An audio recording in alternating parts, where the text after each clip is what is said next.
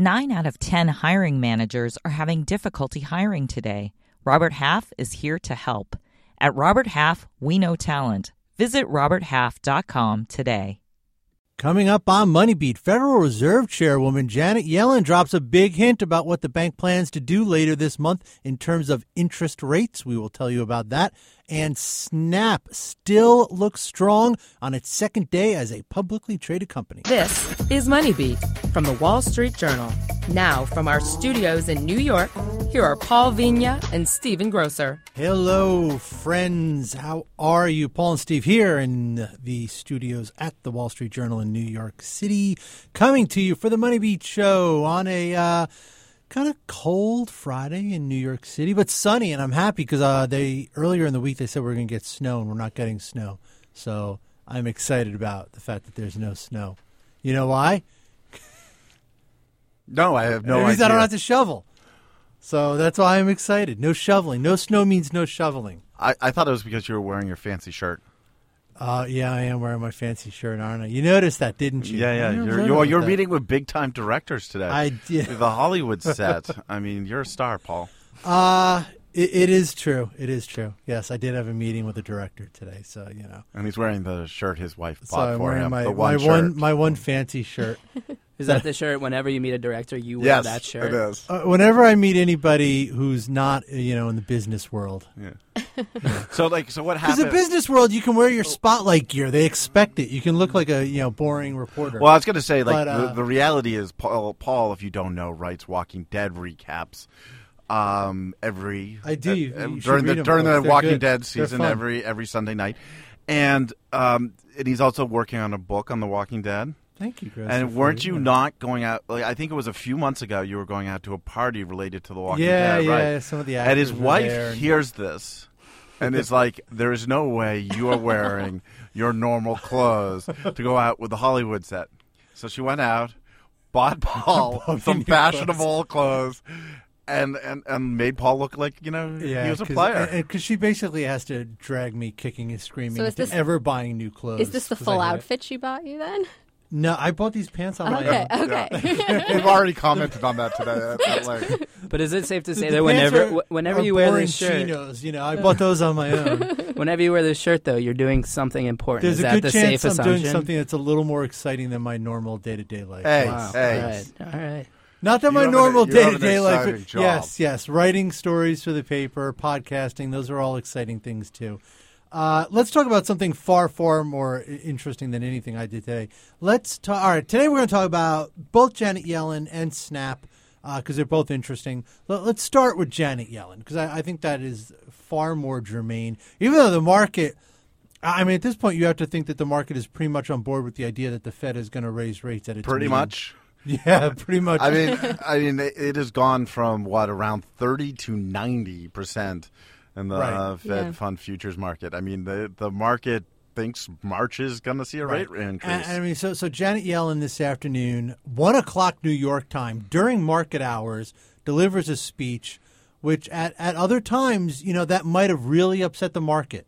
She's speaking in the middle of the day, live trading, and she basically comes out and and look. She didn't say March we're going to raise hikes, raise rates. They're never going to say that. But she said with, we could move. We're going to, you know, there's a good likelihood we're going to move if the economy stays on track. Exactly. And let's face it, there's only one piece of data between now and then that could possibly derail the Right. Fed from which, which uh, is the, know, the jobs report. So, and you know what? I just realized we didn't even do. Uh, Corrie Driebusch and Ben Eisen are here in the studio with us. I'm sorry, I just took, Grocer threw me off. He brought up the shirt, it threw me off. Uh, so I did not even introduce our guests with whom we are going to talk about the markets. So, uh, Corrie, you know, you follow the markets, part of our, our markets team. Yeah. Very, very benign reaction to Janet Yellen. Yeah, stocks basically didn't move. I thought what was interesting about her speech, we really thought that March is still on the table. Fed fund futures before her remarks came out already were almost double what we were um, earlier this week. But she also made the comment about we'll probably see another rate hike this year, Mm-hmm. which shouldn't be that shocking. But the last two years, we've only had one rate hike a year. Right, So right. the fact that we might move this early in the year and it's already being telegraphed that we're going to have at least one more, that's pretty That's pretty And- important. And, And you the know, market's cool with it. yeah, and the They're market totally cool with it. fine. Well, I mean, just some backdrop. I mean, like the over the last couple of years, it's been impossible to convince the market that the Fed will raise rates as quickly as the Fed says it's going to raise rates. You Right. know, the in tw- at the end of 2015, they penciled in four rate increases. The market was pricing in one, two, maybe, um, Right. and they only got through one. I mean, the Fed has really sort of underwhelmed in terms of like the speed at which they're normalizing policy, and now.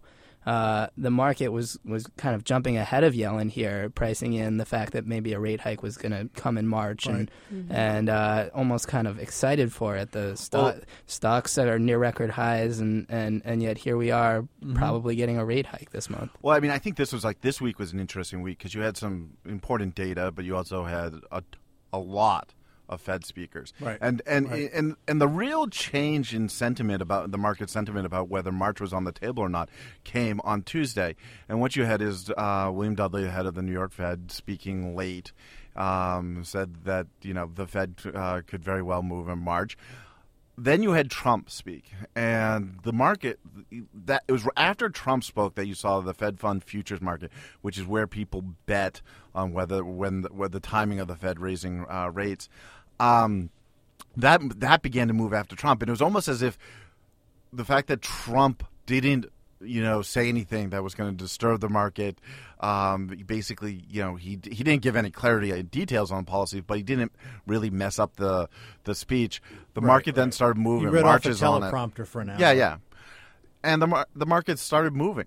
Um, if, I mean, in that point, Yeah. you can see the line, and it was straight up. And every single speaker, um, you know, um, you know, the Fed, uh, Fed Governor Brainard spoke. She's one of the biggest doves. What she said was, you know, the the risks are almost balanced now.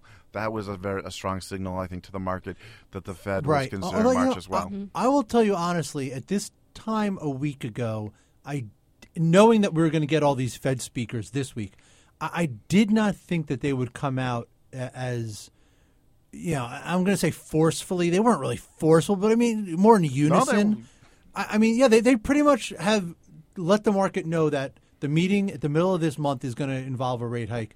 I didn't think that they would be as as emphatic about that point. Because think just a week ago, and maybe this my time has been warped, but I think it was just a week ago that the yield on the ten-year Treasury hit its lowest level since late November. So No, you're right about so that. like You are right about a that. week ago, things were going a different direction. Right. Utility stocks were up four percent last week. We it seemed like we were almost going the opposite direction. Um, Yeah. just such a short period of time ago. No, no, we were writing like you know the markets are coming more convinced that March is not on the table. Yeah. I mean, one thing But that switch like that, and you could you saw that also in the Fed, fut- Fed Yeah. fund futures market because we, we were up closer to fifty percent, then we went back to thirty, and then we soared this week. And it wasn't just the Fed speakers either. I know that when I talked to traders this week, a lot of people f- pointed out the personal consumption Yeah. um, data and Right, that right. that inflation number was good. So there was also some data camp coming out Yeah. that also supported. One point Yeah, that was that was Yeah. one aspect that I think has probably been been not talked about as much as it should be as as sort of a driving factor here. You had personal uh, PCE, personal consumption expenditures price index, which is the Fed's preferred measure of inflation. Uh, Fed's targeting two percent. This was at one point nine percent, which is not quite the Fed's target, but considering that it's been under the Fed's target for more than four years, It's one of the closest we've gotten. it, I think it is It the is the closest, closest, we've- yeah. at least Yeah. in a number of years, and that's uh, that's that's pretty uh, substantial, given that you know everyone's waiting on inflation to materialize, and here it is, uh, having ticked up over the past couple And then months. and then there are the So- ISMs, both the service and manufacturing. Um, both of those are uh, look strong, um, which bodes well for the economy. Right. and So- like measures of consu- uh, consumer sentiment, which But- are which are like soft indicators. So you know, what do they really say about the economy? Maybe maybe not that much about the economy, but but it, but it shows that there's sort of a resiliency to the way people are thinking about Yeah. monetary policy. That maybe a, So a rate hike the- isn't necessarily going to knock down sentiment, knock down Right. stock prices. One of the, one of the I think the things though that had been the wild card hanging over what the Fed did, and you saw it in the minutes for them from the December meeting, was tr- the tr- policies coming out of the Trump administration, and we haven't got any more clarity on that. Um, and that's one of the things I think a lot of people have been saying, like, without that clarity, can the Fed move because they don't know how that's going to interact and impact the economy. But I think the Fed's looking at an economy that is, you know, gradually improving and is showing resilience, and they need to keep optionality open. I mean, if they want to do three hikes this year, if they ever want to quicken the pace because of how the economy reacts, they need to go now. This gives them a lot more mm. optionality. The other thing too is, and we've written about it. Ben, you've written about this. The financial conditions still good. Not you know they're not high, um, and the calm around the globe economically is pretty good. It's true. It's true. I, I, I think I wrote something like a week or two ago with a headline to the effect of everything's lining up in the Fed's favor, and and not only has it lined up in terms of data being good, uh, financial conditions being uh, pretty tame, but it's it's stayed that way. Here we are, uh, you know, a week and a half out from the Fed meeting, and and and everything is pretty much you know the perfect conditions for a rate increase. Yeah. So All right. So, uh, you know, uh, as the soothsayer told Caesar, beware the Ides of March. But it seems like for the market, the Ides of March are going to be cool. Yeah, I Nice. did I it. get- yeah, well- I went there. Yeah.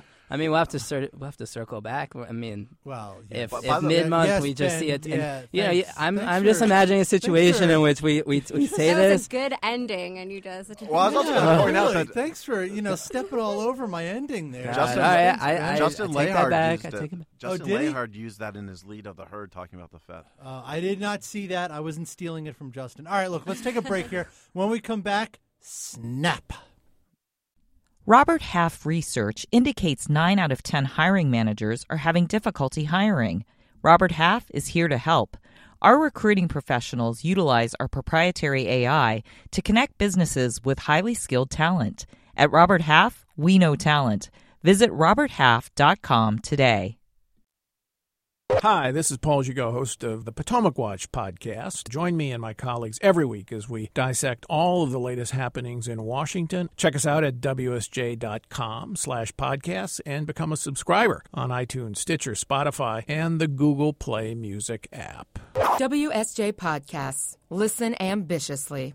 Now, back to the show. Welcome back to the Money Beat podcast. Paul and Steven here in the studio, along with Corrie Driebusch and Ben Eisen. And uh, boy, in the break, we almost started a whole new conversation about the economy and the Fed and the markets. But we have to cut it off because we have to talk about Snap. Day two, Snap as a publicly traded company. And uh, The bane of Paul boy, Venus' existence. no, it's not the bane of my existence. The bane of my existence is my overbearing editor. Oh, Ouch. Stephen here? Uh, no, I'm kidding. Uh, no, look, man, I'm not a fan of Snap, but clearly uh, there are a lot of other fans out there. The stock doing well again, day two, right, Ben? Day two, indeed. Do you Yeah, have an it was account? up about 14%. Do you have a Snapchat account? No, I did, I did. he tried to. I tried to. It's really hard to uh, figure out if you're over the age of 25. I think. I, I, I did. I must admit, I did spend Thanksgiving having a teenager explain it to me and show me how to use it and why she uses it so much. I considered it Well, research. yeah, more, more, Maureen Farrell, our intrepid IPO reporter and uh, often a Money Beat guest, had her, I think, five year old niece uh, show her how oh to my use it. Yeah. Oh my lord. But uh, Ben, can can we talk about your millennials piece? Um, sure. Can we talk about that one, Grocer? Yeah, Is that yeah. out? Is it out Yeah, yet? yeah, no, we oh, can it talk is. about it. Okay, all right, all right. I think it's being edited. By the Yeah. time this By the time this podcast, podcast goes drops, out, yeah, It'll y- it'll you're, be you're Sure. going to be on the web. Uh, so Well, that's a pretty cool story, man. Let's talk about it a little bit. Well, I guess the point being that Snapchat obviously is something that millennials use. This is the disappearing photo app itself is something that that young people really like, but uh, it's also drawing in that same crowd as investors. Um, you know, y- you have people who are uh, in the you know I talk to people in their twenties. Um, disclosure: I'm also in my twenties, um, and I did not buy Snapchat. I mean, not that I could, but um, anyway, uh, uh, young this people, young people buying Snap uh, Snap stock uh, just because they're they're excited about it. They they know how it works. They see. Uh, they they see what they think is like a, a, a very bright future for the stock, and and uh, you know with all the excitement about the IPO, this is this is this is their time to supposed to kind of buy uh, what you jump know. in.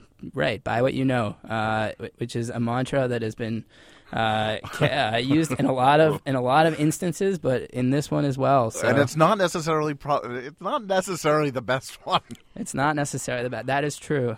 because a lot of I mean a lot of people know Twitter. A lot of people Right, like- exactly, I mean there are a host. I mean we've gone through this. A lot of people knew Groupon. Yeah. I mean like a lot of tech IPOs have gone. You know companies have gone public, and they got a nice one day pop, and Yeah. that was about it. Yeah, look at Etsy, look at Twitter, a lot of those. Lending Club. That's a that's another topic. Yeah, yeah. I mean, it, it, So maybe is- buy what you know, but but do a little research on it too. Yeah, and do and look into the company's uh, fundamentals as well, and, and that's what was what actually has fascinated me about this IPO covering it was talking to portfolio managers who would go on for a half hour on the phone with me about all the problems with Snap. Concerns about their daily active users aren't growing as fast. That seems to be petering off. Um, how are they ever going to get their revenue per user up? Um, what about monetization in general? And what about comp- competition from Instagram that launched their stories back in August that seem to be maybe taking away maybe some share from uh, from Snap? So after 30 minutes of going over all of these problems and why not to buy it, then I would say, oh, so you're considering it but probably not participating, and they'd say, oh no, we're participating. This is going to be a big IPO. And is that it's fascinating. Is, and is that a product of the fact that there's been so few tech IPOs over the last since like the beginning of 2000, really since you know the end of t- the second half of 2015? Definitely. Uh, we have seen very few tech IPOs and very few big tech IPOs. I mean, last year was the slowest year for U.S. listed tech um, companies going public since 2009. For IPOs in general, it was the slowest year since 2003. And we haven't seen any really these hot, big unicorn names come. I mean, we saw like Nutanix last year was a unicorn tech name, but ask they're doing very cool stuff. But ask any person on the street, do you know Nutanix? And no one's going to know that. or, or even people in the studio. Okay. But I, interestingly, I think they fell 14% over uh, after hours yesterday. I was looking at that. Who did Snap? Nutanix. Nutanix. Oh, Nutanix. Ah. Yeah. Um, didn't see that. one of the uh, one of the things I think is sort of interesting in where it's trading right now and the and the price is the analysts and, and you talk to Ben you talk to millennials who are excited and were buying this um, and saw a lot of you know prospects for this company. Wall Street's analysts, the ones that could come out with reports, do not. Yeah. I mean, they're pretty much Look, consistent. $22 price targets, though. Yeah. Some of them are lower. There was there was one that was at ten dollars, which is uh, I Wow. mean, Snap's trading at like twenty seven dollars or so right now, which is, I mean, it is kind of interesting that um, you know uh, analysts are usually a pretty bullish bunch, but uh, not on this stock. Uh, they've they've seen all these tech stocks decline after their IPOs. Um, meanwhile, investors who have seemed to be so bearish are just like clamoring for this stock. Maybe it's not the most appropriate comparison here, but but it does seem to be something of a of a flip in terms of like who's who's who has a positive view and who has a negative view in some respects. And Snap, uh, the, to give them credit, I mean, how they did the IPO. That's what I was going to they ask. di- they did a really good. I mean, the bankers, I, I would say, and we know that Snap also played an unusual role. Um, their chief strategy officer Imran Khan used to be a banker at uh, Credit Suisse and helped with the Alibaba IPO, so he's known what he was doing, and they were very careful and in who they allocated shares to. And we saw a real concentration about of the 200 million shares they sold about 120 million of them went to 25 accounts which is unusually concentrated um, then 50 million of those shares went to a strategic um, investor who we learned today was nbc universal and as well as a couple other um, investors. And th- those 50 million shares i guess they were subject to a one year lockup. So that leaves about 30 million shares for everybody else. Um, and what we've heard is that kind of a lot of people did get allocations, but they got much smaller allocations than they asked for, which led to it was a smart way to do it in the sense for an after the market pop because those investors in the 30 million who wanted more a lot of times mutual funds they can't have a tiny 500 share position on their books they need to buy more or sell it all so a lot of them were trying to build up those positions in the first day of trading Yeah. or as it seems today that we're up another 11 12% in the second day of trading And that, Well that's that's. I mean, I think there are a couple of things like for you know people like the retail investor who's you know buys into an IPO. You really have to be careful. Yes. And because the the first you know quarter, first three months at least, if not year, there are a lot of flashpoints that can cause volatility in stocks, cause them to have big dips or big jumps. And you, if you're if you want to be a long term investor, you need to really, I think, have a strong sort of constitution um, as you go th- as the, as, an, as a company goes through the, um, this process. And these lockup periods make it, you know, even Yeah. more of a of a, a a difficult path to navigate because you know when the lockup expires, that can that can be a big trigger for a Yeah, stock that's price to I mean go that's down. So. that's what it precisely I was referring. You have lockups. You also have 45 days. I think it's 45 days. It might be less now. Regulatory, where you have the analysts for the underwriters are able to come out with their reports. Um, that can cause the stock to get a big boost, or if they're really negative, to fall. Um, so there's just Yeah, and Well- their, and their first quarterly earnings. I Yeah, mean, the, like another these one. investors Right. who were very skeptical or concerned, but still bought in because they believed that the IPO would go well, and they probably want to see at least how that first quarter goes. Well, and, and that's the thing, and we kind of have to wrap this up. So I I just want to ask, not to. Well, I did just step on your, your No, comments, that's Corrie. Sorry about that. Go for it. But uh, Ben stepped on mine earlier, so we're all. uh, but I mean, you know, so they pull off the great IPO, right? I mean, they did. You know, they did well. No, Stock this is- went up it was first day. it's up successful. Oh, honestly, it was successful. Right. They like they that IPO went as well as I think they wanted it to because they did not want a bigger pop than that, and they did not, and you know, well, forty and percent. so so you know we were talking about it on this podcast earlier. Well, they have Twitter's IPO or Facebook's IPO. They had Twitter's IPO. Now the question is, and Ben, I want to know what the analysts think about this. The, the question then becomes: Are they going to have Twitter's business or Facebook's business? And it sounds like analysts are a little bit concerned that they're going to have Twitter's business. I mean, I think uh, I think there's a lot of concern among everyone. No one really knows which direction this is going to go in, and and especially now since we've had a number of high-profile social media IPOs, we know that there's two directions that that, that this can go in. Um, and yeah, I mean, people. I mean, given that, I think people are are worried not only about the Twitter scenario where you have a company that kind of continues to decline and decline, but also think about Facebook's IPO where you know the, the stock. Uh, I guess it held up kind of on the first day. It didn't really get much of a pop, and then it just continued to slide and slide and slide over the coming months. Yeah. Um, that, that that's also a situation in which that, that they're sort of worried about. Although, Right. of course, Facebook stock has now gone up like, But, I mean, but- three, threefold since then. But that's also, I mean, that speaks to Corrie's point about how they managed the IPO Mm-hmm. and how well the IPO went. You, if you have such a small number of shares being traded, that can. help. I mean, remember, Facebook sold so Facebook much of raised their Yeah. what 14, 15 billion dollars Yeah. in that IPO. No, it was They- more than that. more- Yeah, they took. Yeah. I mean, they they took everything they could get. Yeah. I think Right. also, Right, right. yeah, it's a learning experience for the underwriters. Like Morgan Stanley was a underwriter on Facebook, and they were the lead underwriter, lead left underwriter on um, on Snap, and they they did a great job this time. Right. And I would say, like, uh, the, you know, uh, Snap had a less of a pop than Facebook. Um, it's it's pop. Oh, yeah. It's it, I mean, uh, less of a pop than Twitter. Sorry. Yeah. And it, you know, it it was more in line with what was like you know 34 percent has been the average pop that a tech company going public has sort of had. So it's more in line with that. But I do think that like one of the differences. I mean, it's going to be interesting to see how they monetize and how they can generate advertising. But when the comparison with Twitter, I'm always concerns me because you know Twitter's management and its leadership of that company from the founders was in utter chaos and continue to be in chaos. They all, you know, they had uh, I think three or four CEOs. Yeah, they Like, just they, just keep taking turns. they couldn't decide Right. what Twitter was, what Right. it should be, what you know. The vision was clouded, and I think that you need like you know when you have the founders in charge and they're strongly in charge and they have a strong vision that that generally bodes better for a company. Whether that means it's going to be facebook it does nowhere near the user size that facebook has. Facebook was you know largely ubiquitous by the time it had gone public. right. And I think we should also just be careful saying, you, you know, in terms of these comparisons Mm-hmm. here, because I mean, Snap is unlikely to look like either of them, to be honest. And no one Exactly. really Yeah, knows what point. Twitter is going to be like in a year, let alone five years. I Right. mean, Uh, we talk about Twitter as this sort of besieged company right now, but like, who knows? Who knows Yeah. what's going to happen? Yeah. Let's move quick. It's a good point. It's a good point. All right, Ben Eisen, Corrie Driebusch, Steve Grocer, Paul Vigna. Everyone, thank you for your time. We appreciate it, and we'll catch up with you soon. WSJ Podcasts. Listen ambitiously.